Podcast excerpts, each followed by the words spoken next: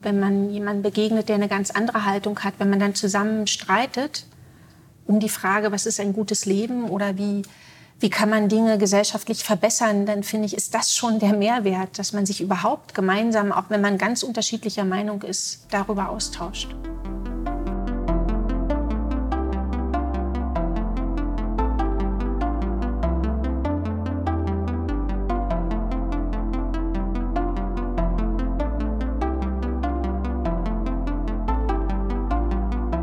Willkommen zum Podcast Warum gehen, wenn man tanzen kann des Kunstvereins Schichtwechsel. Mein Name ist Laura Hilde und ich freue mich, dass Anne Brandl heute unser Gast ist.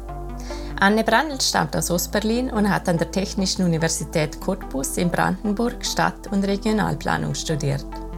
Nach ihrem Doktorat an der ETH Zürich leitete sie ein großes Agglomerationsprojekt in Luzern. Mit nur 39 Jahren übernahm sie die Professur für Raumentwicklung an der Universität Liechtenstein. Seither ist es ihre Aufgabe, angehenden Architektinnen und Architekten beizubringen, sich beim Entwurf eines Gebäudes zu fragen, was dieses Gebäude zur Aufwertung des Drumherum oder zum sozialen Miteinander beitragen kann. Die 43-jährige Architektin lebt mit ihrer Familie in einer Genossenschaft am Zürcher Stadtrand. Heute treffen wir uns an der Universität Liechtenstein, wo gerade sogenannte Tischkritiken stattfinden. Studierende stellen dabei ihre Projekte vor und erhalten ein Feedback. Anne Brandl vermittelt ihnen ein Verständnis von Raumentwicklung, das weit über das Bauen von Gebäuden und Parkplätzen hinausgeht. Unter anderem schrieb sie mir dazu, alles ist Landschaft, von der Bergspitze bis zum Parkplatz. Was wir essen, wie wir uns fortbewegen, wo wir uns treffen, was wir erwarten, hat mit Landschaft zu tun. Die Beantwortung der Frage nach dem guten Leben ist meiner Meinung nach keine akademische, sondern muss von Studierenden und Forschenden mit Gummistiefeln, dreckigen Händen und persönlichem Engagement angegangen werden.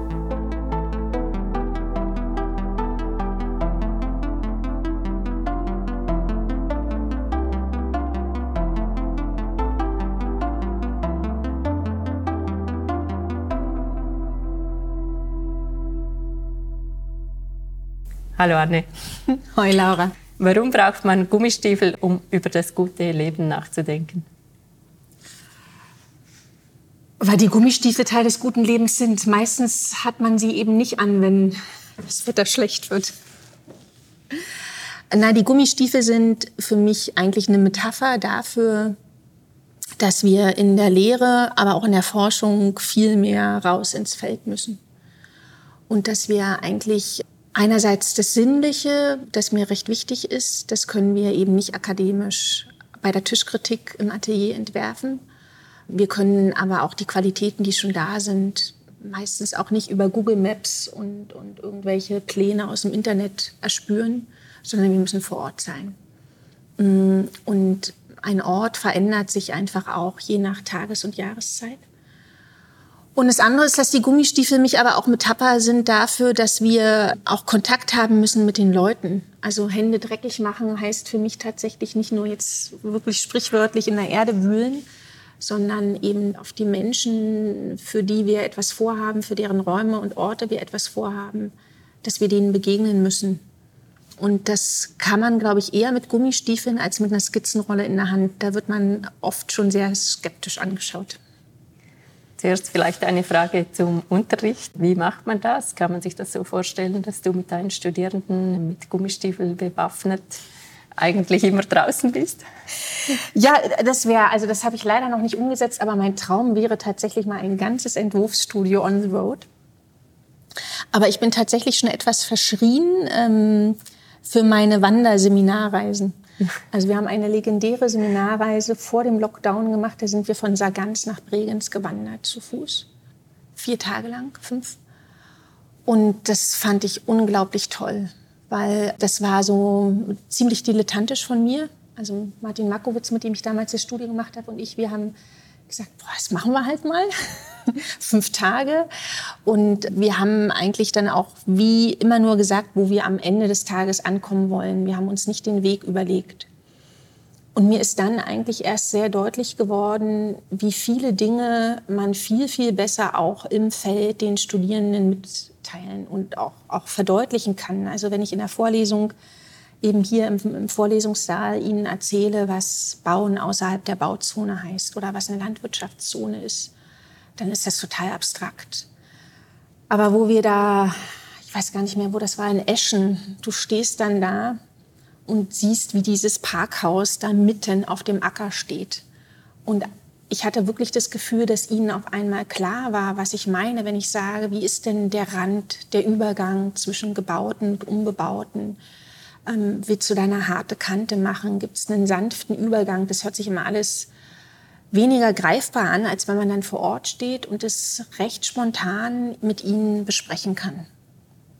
Genau, und seitdem wandern wir. Also jetzt zum Beispiel dieses Semester haben wir in St. Gallen, es wird sozusagen dann von Jahr zu Jahr auch ausgefeilter, haben wir wie, versuche ich auch zu sagen, was heißt Wandern eigentlich? Also Wandern ist für mich auch so wirklich ganztägig, also oder eben eine Woche lang laufen. Und wir haben ähm, drei verschiedene Wanderungen gemacht. Wir haben am Montag, mussten sie alle einen Stuhl mitnehmen, möglichst einer, der nicht klappbar ist.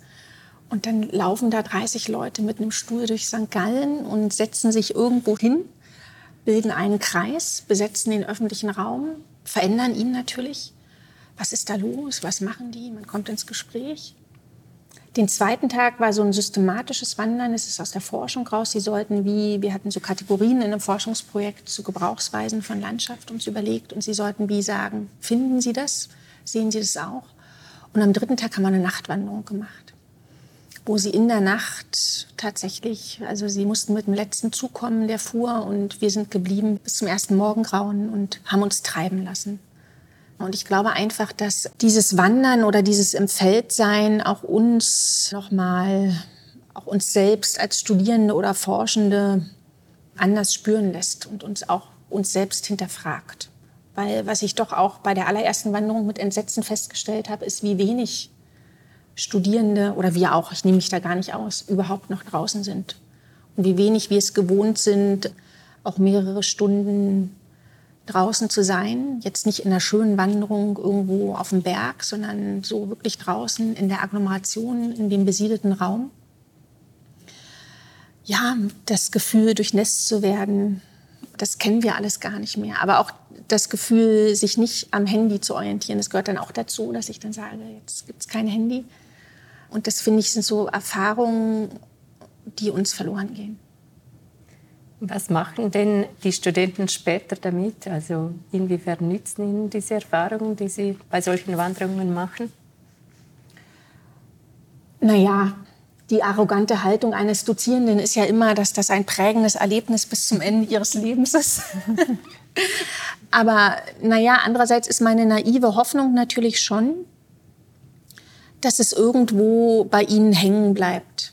Also als etwas, was sie entweder als Methode vielleicht auch übernehmen, wenn sie irgendwann selber ein Architekturbüro haben, dass sie sagen, hey, ich, ich nehme mir jetzt die Zeit und bin an dem Ort, für den ich entwerfen muss, mal länger und mache nicht nur Fotos, sondern setze mich dem aus.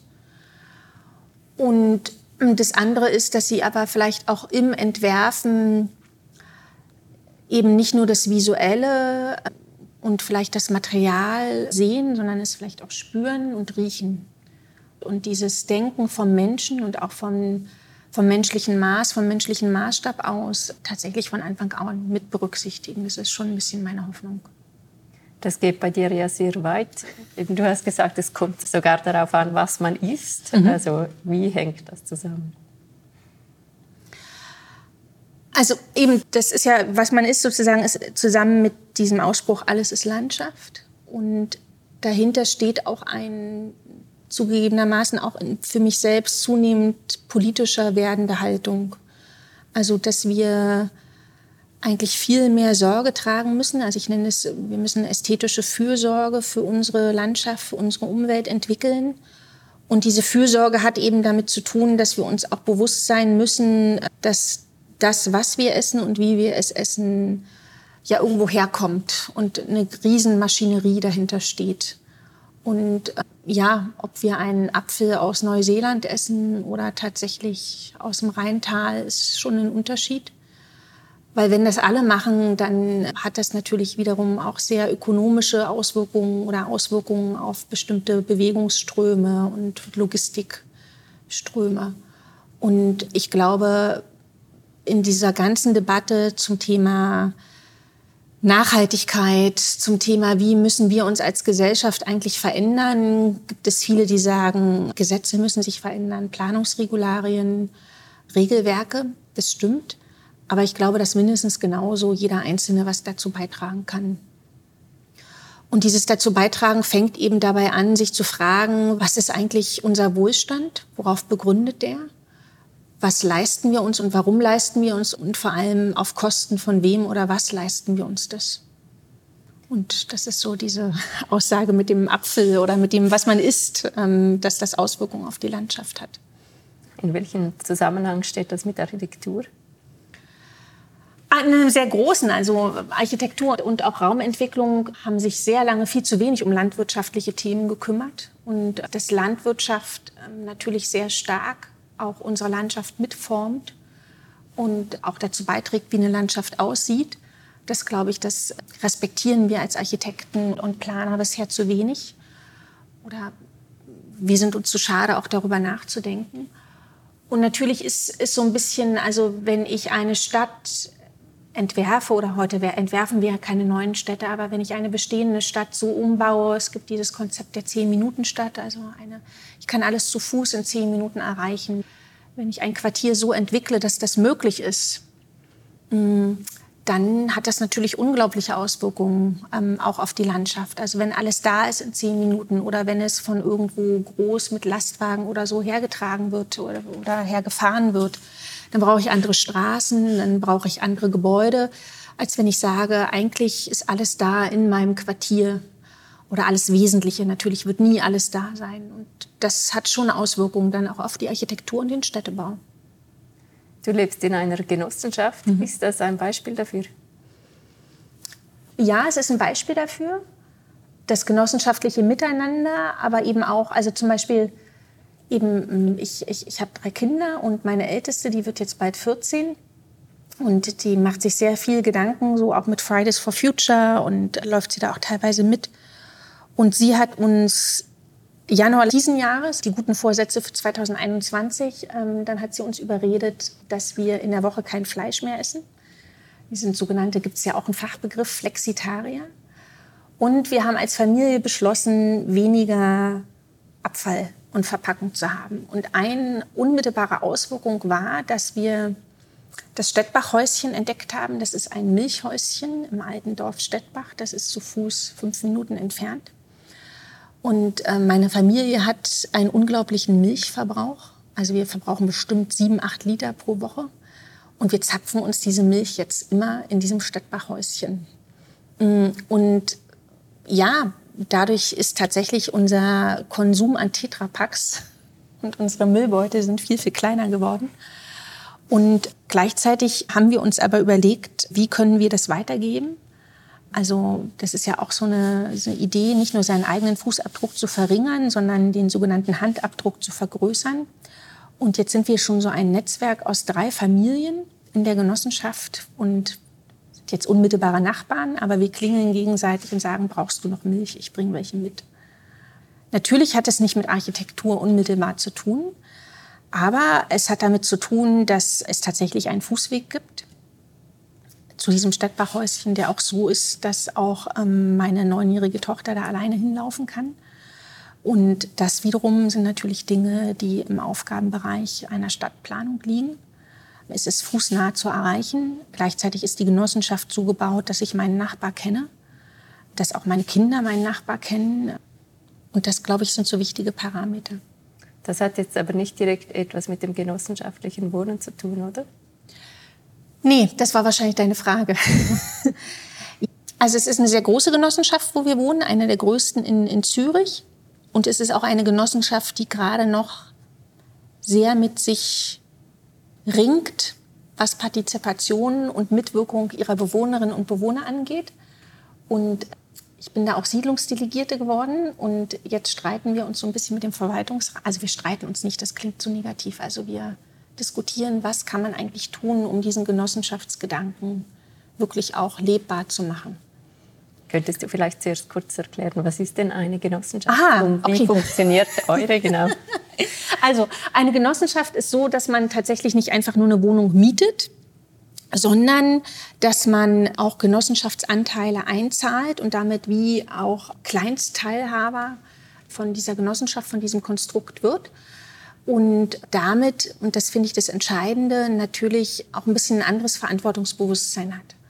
Indem man eben nicht nur am Ende des Monats seine Miete überweist, sondern indem man über die Genossenschaftsanteile mitdenken soll, Mitverantwortung hat, sich natürlich auch überlegt, was sind so die Haltungen einer Genossenschaft und wie können wir die umsetzen. Genossenschaftlicher Gedanke ist eben ein solidarischer. Wir haben in der Genossenschaft, in der Siedlung, in der ich wohne, auch sehr viel altersdurchmischte Wohnungen, also dass auch ähm, ältere Menschen, es gibt sehr familienorientierte Wohnungen und ähm, alle gemeinsam ähm, spielen einen großen Innenhof und ähm, dass man sich wie überlegt, wie, wie kann man eigentlich dieses nachbarschaftliche Miteinander noch stärken. Das ist nichts, was von oben vorgegeben wird und das macht sozusagen auch das aus. Es sind nicht 100 einzelne Mieter, die alle die gleiche Adresse haben, den Mattenhof 1 bis 30, sondern die tatsächlich Teil eines größeren Ganzen sind. Und wie dieses größere Ganze aber im alltäglichen Leben sich auszahlt oder wie, wie, es sich spürt, wie es sich lebt, das ist die Frage, wie viel Engagement wir da einbringen wollen. Genossenschaft heißt eben auch, es gibt einmal ja eine sogenannte Generalversammlung, wo man auch zusammenkommt und sagt, hey, was sind eigentlich Projekte, die wir anstoßen wollen? Gibt es neue Bauprojekte? Das ist sicherlich jetzt weniger etwas, was der einzelne Genossenschaftler mitentscheiden kann, aber gibt es auch andere Dinge? Also zum Beispiel haben wir dieses Jahr haben Mieterinnen oder Genossenschaftler von uns einen Wildstaudenmarkt organisiert. Das ist eben eine Genossenschaft. Die Siedlung ist noch nicht so alt. Und dann haben ein paar Bewohner festgestellt, ja, es hat eigentlich jeder einen Balkon oder ich wohne zum Beispiel in einem Reihenhaus. Es gibt so Gärten. Aber ähm, viele wissen eigentlich gar nicht, was Neophyten sind, was sind eigentlich artgerechte oder auch ähm, insektenfreundliche Pflanzen. Und dann haben wir mit einem großen Gartencenter zusammen wie so eine Pflanzenauswahl gemacht, haben da fünf Bänke aufgestellt, Bierbänke, 500 Pflanzen besorgt und dann eigentlich einerseits wie eine Beratung gemacht, so von Bewohnerinnen zu Bewohnern. Und zum anderen haben wir aber zum Beispiel auch jetzt älteren Menschen, die dann da eine Pflanze gekauft haben, die direkt eingetopft und den Topf nach oben gebracht. Und so ist so ein bisschen auch tatsächlich eine nachbarschaftliche Atmosphäre entstanden. Und ich glaube, das ist schon etwas, was jetzt so eine Genossenschaft von einer ja, reinen Mietwohnsiedlung vielleicht auch unterscheidet. Und welche Rolle spielt das bei der Raumentwicklung, wenn du jetzt mhm. Studierende unterrichtest? Mhm. Eine ganz große, nämlich die Frage, wie ist der öffentliche Raum gestaltet? Also genau der Ort, wo sich alle treffen können. Weil auf meinem Balkon und in meinem Reihenhausgarten kann ja auch jeder sagen, das ist meins. Da entscheide ich, wer da Zutritt hat oder nicht.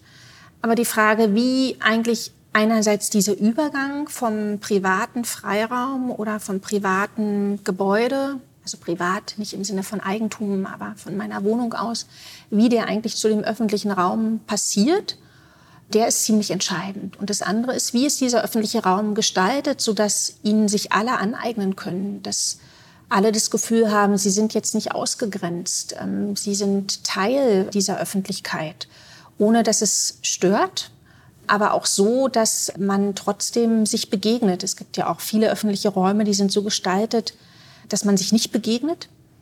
Aber das macht ja eigentlich unsere Gesellschaft aus, dass man auch mit dem Fremden oder der Fremden konfrontiert ist und dadurch auch neue Leute kennenlernt. Und das ist, glaube ich, eine ganz große Verantwortung, die ich versuche auch meinen Studierenden beizubringen, dass wir viel mehr die Qualitäten des öffentlichen Raumes im Blick haben müssen und, und auch seine Gebrauchsfähigkeit. Also durch wen wird er gebraucht, wie wird er gebraucht, kann er sich, kann er verändert werden?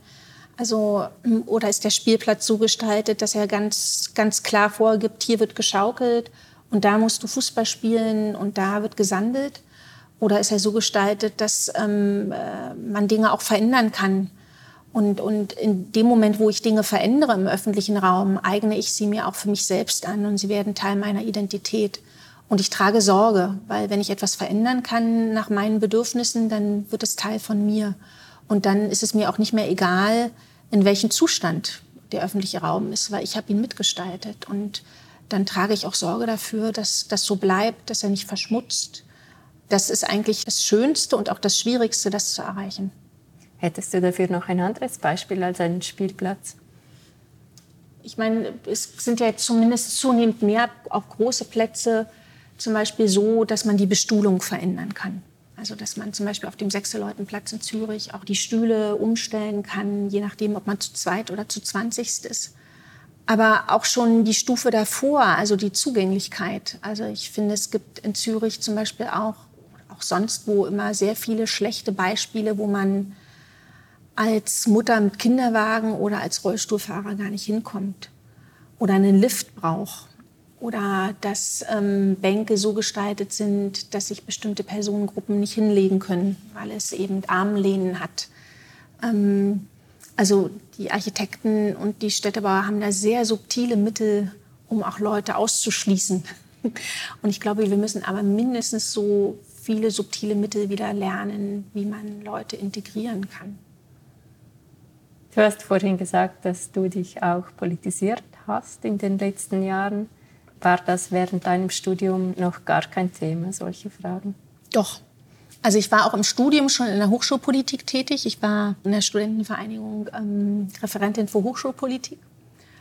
Aber so dieses gesellschaftspolitische und das Thema der Transformation in eine nachhaltige Gesellschaft und was ich eigentlich ähm, dazu beitragen kann. Also Vorher war eigentlich das politische Engagement wie ein ehrenamtliches Engagement oder hochschulpolitisches Engagement, das so nebenbei lief. Und jetzt ist sozusagen mein eigenes fachliches Streben wird zunehmend politischer. Vielleicht kann man es so sagen. Du hast vorhin gesagt, dass du auch auf Widerstand stößt. Soweit ich es verstanden habe, ist das in dem Fall noch nicht allgemein akzeptiert oder ein Thema in der Architektur.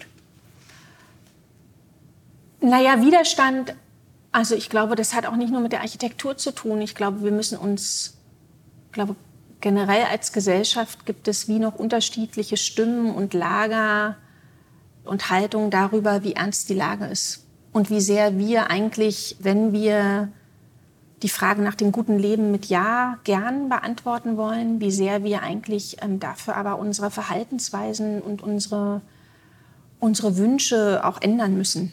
Und es gibt also ich jetzt gar nicht sagen, dass es Leute gibt, die den Klimawandel leugnen. So, so. Aber die Frage ist, wie sehr reichen kleine Maßnahmen oder muss es eigentlich radikaler sein? Und ich habe zunehmend das Gefühl, es reicht eben nicht aus Parkplätzen grüne Inseln zu machen, sondern wir müssen generell darüber nachdenken, braucht es das Auto? Muss man an einer Universität noch Seminarreisen anbieten, wo man fliegt? Oder sollte man nicht sagen, nein, das ist ein Statement, das geht gar nicht mehr? Müssen wir wirklich viermal im Jahr auf Tagungen nach New York, Melbourne und sonst wo fliegen? Oder können wir das auch per Zoom machen? Warum müssen wir überhaupt viermal im Jahr als Wissenschaftler uns an internationalen Tagungen zeigen, von denen wir hinterher sagen, na ja, bin halt wieder 30 Visitenkarten losgeworden, aber eigentlich. Also das sind so sind so eher Grundfragen, auch des jetzt akademischen Betriebs zumindest. Ist das nicht auch einfach zu sagen, weil als wir jung waren, war Reisen, also es war eigentlich noch kein Thema. Klar, man wusste schon Bescheid über Umwelt, aber ich denke mal, so ernst hat man das nicht genommen. Und zumindest für mich waren doch gewisse Reisen sehr prägend. Mhm. Und jetzt den jungen Menschen einfach zu sagen, ja, diese Studienreise geht jetzt nicht mehr, weil man müsste fliegen. Ist das nicht auch schwierig? Total. Also ich habe es natürlich jetzt auch sehr schwarz-weiß erzählt. das schon, das glaube ich auch. Und ich will damit auch gar nicht das Wort reden, dass wir gar nicht mehr fliegen dürfen. Und ich glaube auch, dass es diesen, diesen kulturellen Austausch braucht. Aber ich glaube, wir hinterfragen uns manchmal zu wenig, ob es ihn wirklich, ob es genau den gerade wirklich braucht. Und ich glaube auch, dass wir noch viel zu wenig vor unserer eigenen Haustür wissen, was da ist und was wir entdecken. Also wenn ich mal sage, wir wandern, dann wandern wir ja eben nicht oben auf dem Berg, sondern eben von Sargans nach Bregenz in der Aglo. Und das finde ich kann genauso spannend sein. Und vor allem ist es eine Terra Incognita, die die meisten gar nicht kennen. Und ich glaube, dass das genauso auch jetzt in Bezug auf Reisen ist. Also ich selber war auch noch nie in Rumänien und Albanien und dafür muss man auch nicht fliegen. Also in dem Sinne ist das Plädoyer nicht, es darf es gar nicht mehr geben. Aber ich glaube, wir müssen uns viel öfter fragen, warum wir es machen und ob es das wirklich in der Menge braucht oder was die Sinnhaftigkeit dafür ist. Ich habe mich auch noch gefragt, ob es für dich ein großer Kulturschock war, von Ostberlin nach Zürich zu kommen.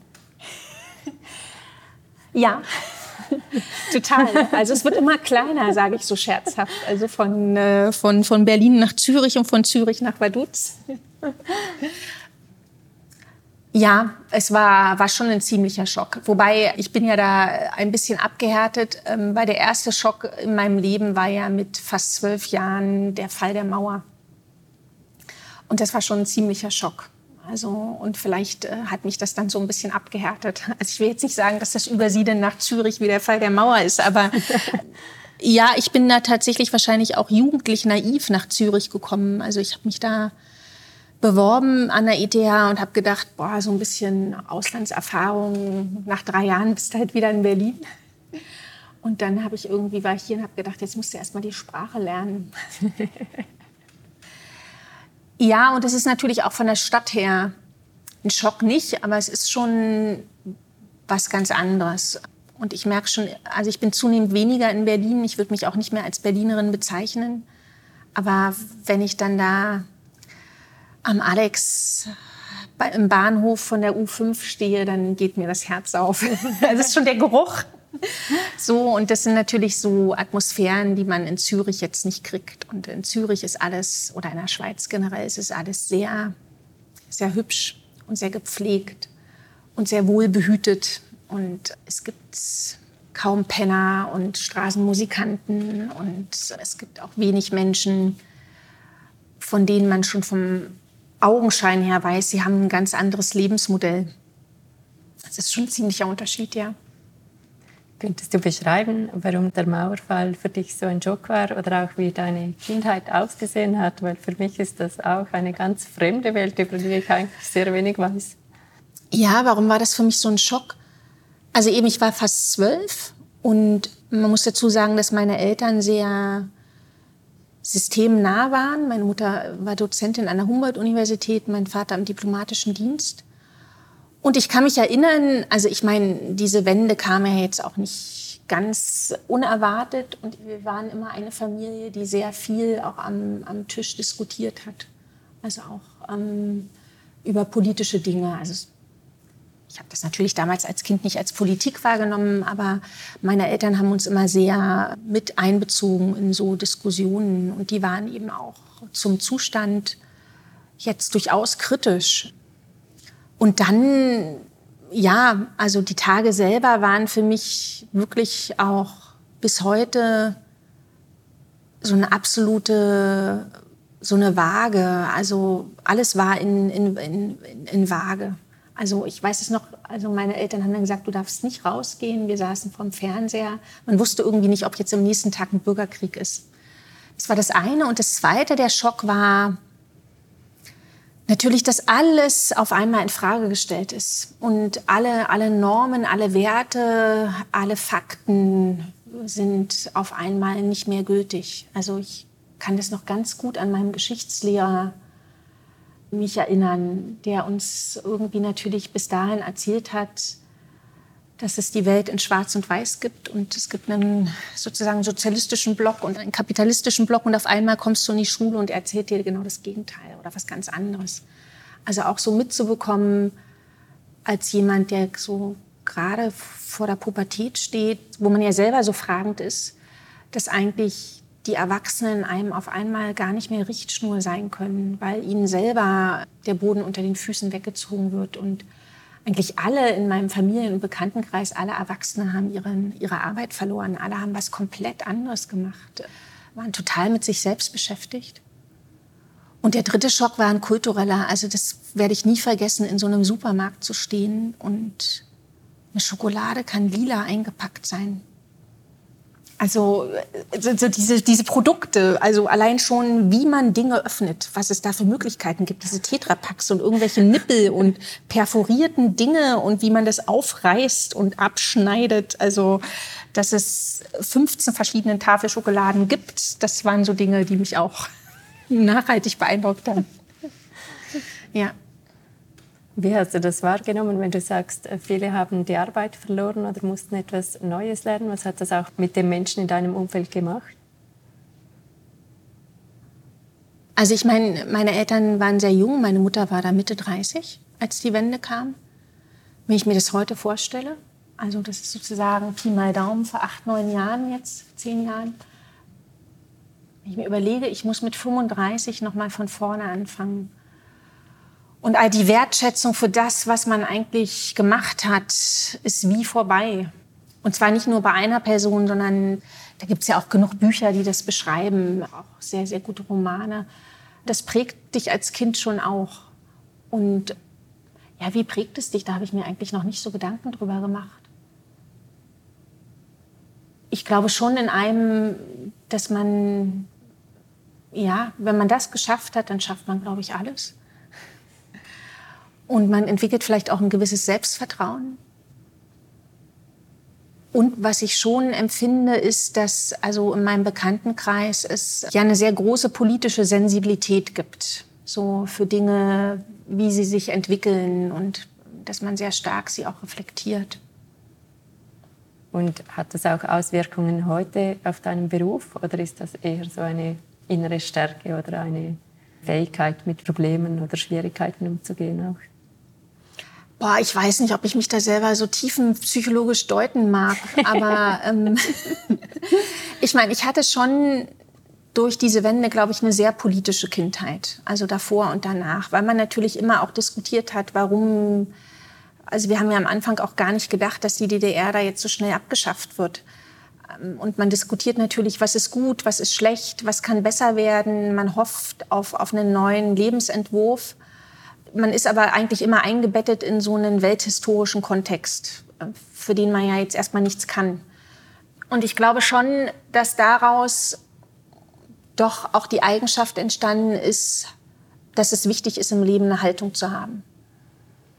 Und für diese Haltung auch einzustehen. Und nicht nur einzustehen im Sinne von jetzt Verbohrtheit, so nach dem Motto, das ist jetzt aber meine Meinung und Punkt, sondern einerseits dass diese Haltung nicht nur eine Losung ist, eine Fahne, der man gerade folgt, sondern dass diese Haltung eigentlich auch wirklich eine Lebenshaltung ist und dass dahinter man mit jeder Phase seines Lebens auch steht und sie auch mit allem, was man hat, verteidigt, anpasst, weiterentwickelt, ähm, reflektiert.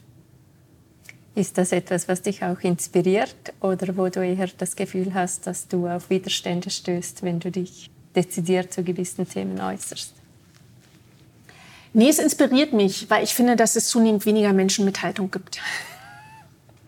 Und immer, wenn ich auf Menschen treffe, die Haltung haben, auch wenn es nicht meine Haltung ist, dann inspiriert mich das, weil ich auch finde, das ist auch etwas, was, was zunehmend weniger Menschen können, dass man dem erstmal sehr offen begegnet und den anderen zuhört.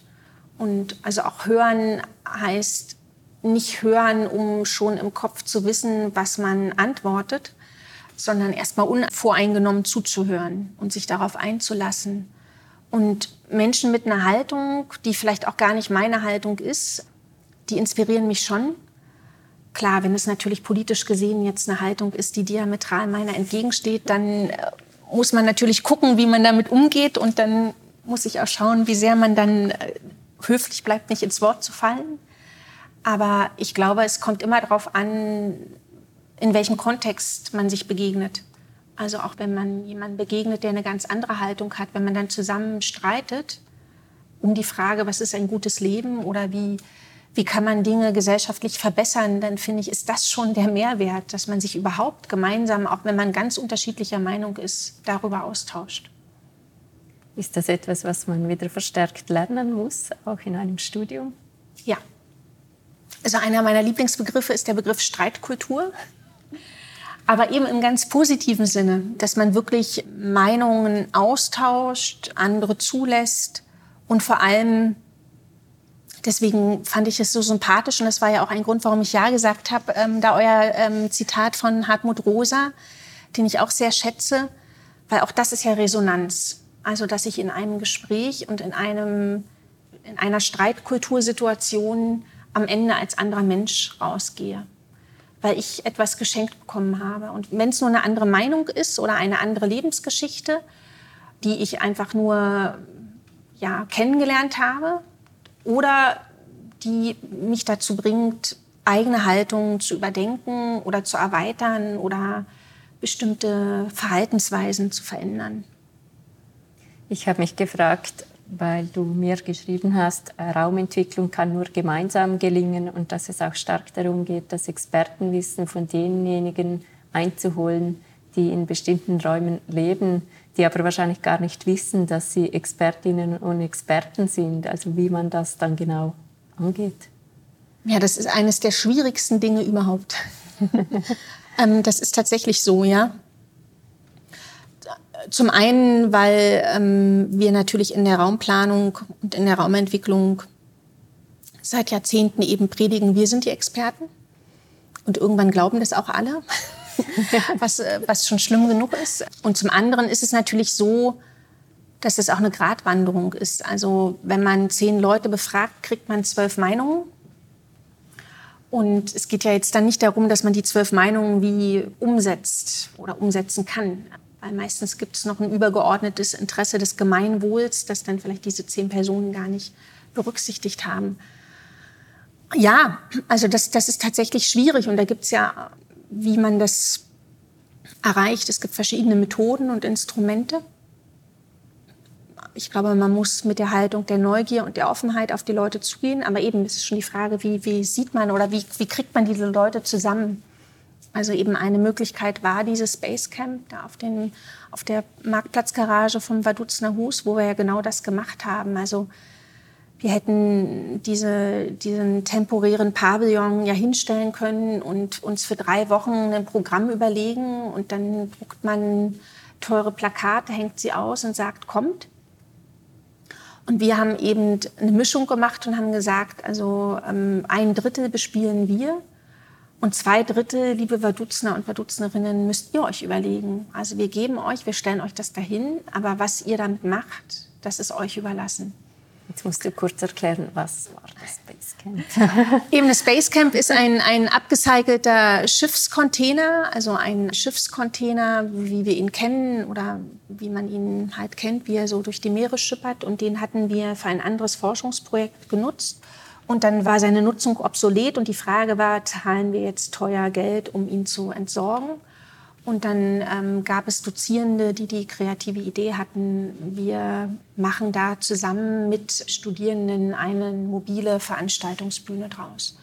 Also ein Container, wo man eine Bühne ausfahren kann, den man so erweitern kann, dass es eigentlich wie eine auch wettergeschützte Hülle gibt ähm, von bis zu 100 Quadratmetern und gleichzeitig ist das ein, ein mobiles Teil, das sowohl Konzertbühne sein kann, als auch Ausstellungsfläche oder auch Workshop, Seminarraum. Und es ist so mobil, dass man ihn eben mit einem Kran den Container bewegen kann und überall hinstellen kann.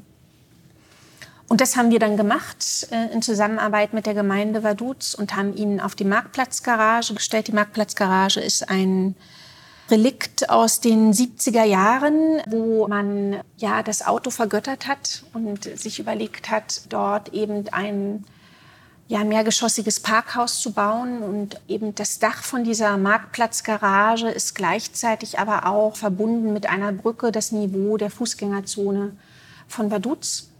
Und ursprünglich sollte das, wie der Name eben auch sagt, ein Markt sein. Das hat sich nie realisiert. Das ist also bis heute ein Parkplatz, aber auch der ist eigentlich Stimmt. kaum genutzt.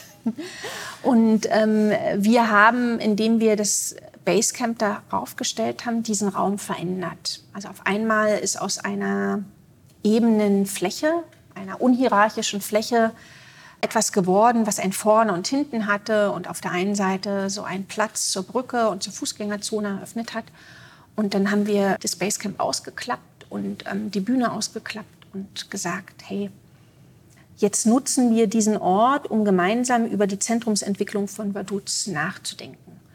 Und dieses Nachdenken, das konnte natürlich, natürlich kann ich darüber nachdenken, aber das ist das, was du vorhin auch in deiner Frage gesagt hast. Die besten Expertinnen für die, für die Frage, für die Beantwortung der Frage, wie soll unser Zentrum aussehen, die kann nicht ich geben, sondern nur der Vaduzner. Und dann, ja, war die spannende Frage, gibt es Ideen aus Vaduz? Und das war am Anfang gar nicht so einfach. Also, das haben wir auch unterschätzt. Wir haben gedacht, boah, super, wir stellen das Ding dahin. Und dann werden wir überrannt mit Ideen und Anfragen, wer dieses Teil haben will und dann was machen will. Und das war aber am Anfang gar nicht so. Und da mussten vor allem die Kolleginnen und Kollegen viel Klinkenputzerei machen großer Unterstützung aus der Gemeinde Vaduz und noch einem Planungsbüro, das uns begleitet hat. Und dann sind aber auch, glaube ich, ganz wunderbare Dinge entstanden. Also dass spontan ehemalige Stadtplanungsamtsmitarbeiter Referate gehalten haben, wie sah eigentlich Vaduz früher aus, dass ja auch Vereine, Kunstvereine, Schulen gekommen sind, etwas gemacht haben. Und eben, es war sehr ephemer, aber es hat dazu geführt, dass ja auch heute Vaduz tatsächlich so ein Vaduzer Haus hat. Es war jetzt nicht das Basecamp, aber ich hoffe, dass vielleicht das Basecamp und diese drei Wochen ein bisschen dazu beigetragen haben, diese Sehnsucht. Also ich glaube, über solche Aktionen ähm, ist eine Aufgabe der Raumentwicklung auch Sehnsucht zu erzeugen nach etwas, was man gerne als Bewohner haben möchte. Und man kann dann etwas austesten, ausprobieren. Und im nächsten Schritt ist dann vielleicht an einem anderen Ort und an einer anderen Stelle, so wie Vaduz das jetzt gemacht hat, kann man es dann realisieren. Hast du ein Beispiel für eine Begegnung, wo solche vibrierenden Drähte, die ja Hartmut Rosa beschreibt, entstanden sind? Das kann auch aus einem anderen Projekt sein. In diesem Jahr hat mich ein Projekt total beeindruckt. Und zwar das Projekt von Hochparterre Klimaspuren, die ja in keine Ahnung, wie viel, 70, 60 Etappen, da kann ich mich jetzt nicht festlegen, quer durch die Schweiz in Tagesetappen gewandert sind. Und ich konnte leider aufgrund meines Zeitplans nur eine Etappe mitmachen, von Kur nach Landquart. Und das fand ich, ich finde das Konzept von diesem Projekt total beeindruckend. Weil es eigentlich eben, was ich jetzt so erzähle, das habe ich ja auch alles nicht erfunden. Das wird ja auch an anderer Stelle schon viel mehr und viel besser gemacht. Das Wandern, das Einbeziehen der Bewohnerinnen und Bewohner. Und dieses Projekt macht es eben auch. Wir waren in einer Baufirma und haben da mit Leuten gesprochen und wir, ja, wir sind an Betonfabriken vorbei, Zementfabriken, haben da Inputs gehabt. Also wir sind eigentlich wie, wir haben so die verschiedenen Sichtweisen on the road, teilweise durch kurze Vorträge, teilweise in die man vorbeiläuft kennengelernt. Das war so ein Blind Date. Man konnte sich da über die Internetseite anmelden und sie hatten irgendwie so 30 Leute. Man wusste aber auch nicht, wer kommt. Also in Kur waren dann auf einmal auch drei Studierende dabei, von nie unterhalten. Ah, ihr seid auch da. Und dann ist man eben auch fünf, sechs, sieben Stunden unterwegs und lernt eben auch Menschen kennen. Und das fand ich eigentlich so als Projekt etwas, was mich bestärkt hat in dem, in dem was ich mache. Ich habe noch eine andere Frage, und zwar hast du den Begriff ästhetische Fürsorge mhm. erwähnt. Was heißt das genau? Also es ist tatsächlich eine der wenigen Dinge, die ich mir selber ausgedacht habe. Es gibt das tatsächlich politische Konzept CARE von Juan Tronto, ist Politikwissenschaftlerin und auch Feministin, die gesagt hat, dass eigentlich die Care-Arbeit und alles, was, was Care umfasst, das muss viel mehr Teil unseres Lebens sein. Und für mich, ich habe das wie übertragen, also Care als Fürsorge, als Sorge halten, als eine Weiterentwicklung und Pflege und Reparatur unserer Umwelt, damit wir so gut wie möglich in ihr leben können. Und diese Fürsorge muss eine, aus meiner Sicht eine ästhetische Fürsorge sein. Und Ästhetik, das ist so jetzt auch aus meinem Doktorat und so, Ästhetik ist für mich eben nicht die Lehre vom Schönen und Hässlichen, sondern ästhetische Fürsorge heißt für mich, es muss eine Fürsorge von der sinnlichen Wahrnehmung aus sein. Und in dem Moment, wo wir alle, also auch die Nicht-Raumplaner, das Gefühl haben oder für uns die, die Verantwortung annehmen, eine ästhetische Fürsorge haben zu wollen, eben indem uns wichtig ist, wie ist, wenn ich aus meinem Haus trete, aus meinem Miethaus, dass es mir wichtig ist, dass es nicht asphaltiert ist, dass es mir vielleicht nicht so wichtig ist, dass ich den Parkplatz eine Minute um die Ecke habe, sondern vielleicht eben eher eine Blumenwiese oder eine Bank, wo man sich begegnen kann. Also, dass man wie gemeinsam überlegt, was heißt ästhetische Fürsorge und inwiefern können wir auch erreichen, dass jeder sich ein bisschen tatsächlich auch sorgt um das, was vor seiner Haustür ist. Und es aber auch wie mit verändern und verbessern und gestalten kann. Und darum ist, so abstrakt wie das klingt, das heißt wiederum, dass wir als Raumplaner uns überlegen müssen, wo können wir den Staffelstab auch aus der Hand geben also wie können wir Räume so entwerfen, dass sie einerseits das ermöglichen, die Aneignung und die Zugänglichkeit, und andererseits aber auch aushalten, und das fällt uns sehr schwer, auch als Architekten, dass es vielleicht am Ende anders aussieht, als mhm. wir es uns in Collagen und ja, 3D-Visualisierungen ausgemalt haben. Hast du dafür ein Beispiel? Jetzt, äh, dass Dinge anders geworden sind, als wir es uns überlegt haben? Ja, zum Beispiel. Ich muss vielleicht noch mal anders anfangen. Eine ästhetische Fürsorge heißt für mich nicht nur, dass jetzt ich mein Umfeld nach meinem Gustus umgestalten kann, sondern die fängt bei mir eigentlich schon viel eher an, weil wir, glaube ich, schon verlernt haben, dass wenn du aus deinem Haus trittst, dass du das, was vor deinem Haus ist, überhaupt siehst. Und mit Sehen meine ich tatsächlich im Sinne eines achtsamen Sehens, dass man das, was, was uns umgibt, wir so wahrnehmen, dass wir es wertschätzen können. Das hat damit zu tun, dass wir natürlich alle in unserem Alltag sind.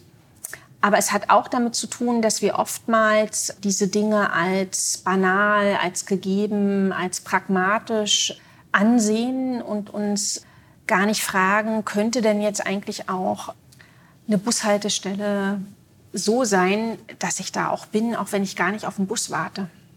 Und ich meine, deswegen gibt es ja auch in den ganzen Hochglanzzeitungen, ähm, es gibt wenig Fotos von Autobahnabfahrten, von Restflächen, von Brachen. Es gibt immer viel von Architektur. Aber so das dazwischen, der Zwischenraum, den kann man meistens auch gar nicht fotografieren, weil er bildlich auch gar nicht seine Qualitäten entfalten kann. Und ästhetische Fürsorge heißt für mich, dass wir, glaube ich, erst auch einmal überhaupt zusammen diskutieren müssen, was ist für uns eigentlich das, was wir als pflegenswert oder als, ähm, als weiterentwickelnswert empfinden. Und wir reden oft über den Dorfplatz, über ja, Stadt, Straßen, Plätze, öffentliche Räume, aber wir reden selten über so Reste oder eben den Parkplatz vorm Spar. Über die reden wir nicht, weil wir irgendwie das so rein funktional sehen. Und also ästhetische Fürsorge heißt für mich eben nicht nur, man kann Dinge verändern, sondern überhaupt, ja, aus dem Haus zu gehen und zu sagen, jetzt ist das Umfeld so gestaltet, dass ich den Frühling rieche. Und dieses Frühling riechen mich für eine Sekunde und vielleicht auch für länger innehalten lässt in meinem, boah, ich habe vergessen, die Kinder rechtzeitig zu wecken, ähm, ist eigentlich die Brotbüchse gepackt, in fünf Minuten kommt der Bus, habe ich eigentlich alles beisammen. Ich hätte noch eine letzte Frage. Gibt es noch irgendwelche Formate, die dir vorschreiben, um solche Momente des Innehaltens schaffen zu können? Na, da kommen die Gummistiefel wieder ins Spiel. ja, also zum einen tatsächlich, dass man sich gegenseitig einlädt und dem jeweils anderen so auch sein Umfeld, seine Nachbarschaft zeigt. Das andere ist aber auch, dass man vielleicht Dinge tatsächlich, dass man wie seine Komfortzone mal verlässt und auch Dinge macht, die man normalerweise nicht machen würde. Es gab da mal, ich habe das leider nie mitgemacht, so eine Aktion, die gab es auch nicht nur in der Schweiz, die nannte sich Permanent Breakfast wo man eigentlich wie sagt, also wir besetzen den öffentlichen Raum an seiner unmöglichsten Stelle, also vorzugsweise zum Beispiel so eine Verkehrsinsel. Mhm. Also öffentliche Räume, die wir immer schon immer absurd fanden und uns gefragt haben, da kann ja nichts passieren und ja, stellt da eine Frühstückstafel auf, lädt zehn Leute ein und frühstückt dort. Und mal abgesehen davon, dass man natürlich das halbe Umfeld irritiert, ähm, geht es aber auch darum, dass man seinen eigenen Blickwinkel verändert. Und in dem Moment, wo ich auf so einer Verkehrsinsel sitze und nicht im Auto drumherum fahre, kommen mir vielleicht auch völlig neue Gedanken, was das sein könnte für einen Ort oder was es eben nicht ist. Also vielleicht ist jetzt die Verkehrsinsel ein falsches Beispiel, aber es gibt so fantastisch tolle Resträume, wo wir uns immer fragen, der ist jetzt einfach nur asphaltiert, weil die Grundstücksgrenze bis daran geht. Aber man könnte eigentlich auch was ganz anderes draus machen. Also wie so Formate, wo man Blickwechsel provoziert. Eben so Geschichten sammeln, finde ich, ist ein anderes Format. Also Leuten zuhören, wie sah es hier früher aus, wie sieht es jetzt aus, was ist uns verloren gegangen, aber auch was ist dazugekommen. Es sind ja auch nicht immer nur Verlustgeschichten, die wir haben. Das wäre für mich ein anderes Format. Ja, und eigentlich, es müssen alles, finde ich, so Formate sein, wo, es um Interaktionen geht und wo man eigentlich vom Format auch noch gar nicht weiß, was am Ende rauskommt. Also man wirft einfach einen Stein ins Wasser und dann guckt man, äh, gibt es nur Wasserringe und Wellen oder springt ein, ein Karpfen entgegen. Vielen Dank für diese schönen Bilder. Ich werde das nicht so schnell vergessen, diese Vorstellung von Menschen auf einer Verkehrsinsel. Und was ich auch mitnehme, ist diese schöne Idee der Blind Dates. Ich denke, das würde uns gut tun und es passiert ja genug selten, dass man überraschende Begegnungen hat. Das hier war eine sehr schöne Begegnung. Es hat mich sehr gefreut, dich nochmals besser und anders kennengelernt zu haben. Ich danke dir für deine Zeit und für die Fragen, die auch mich auf eine Art und Weise reflektieren lassen, wie man es auch nicht immer die Zeit im Alltag hat, das mal tun zu können.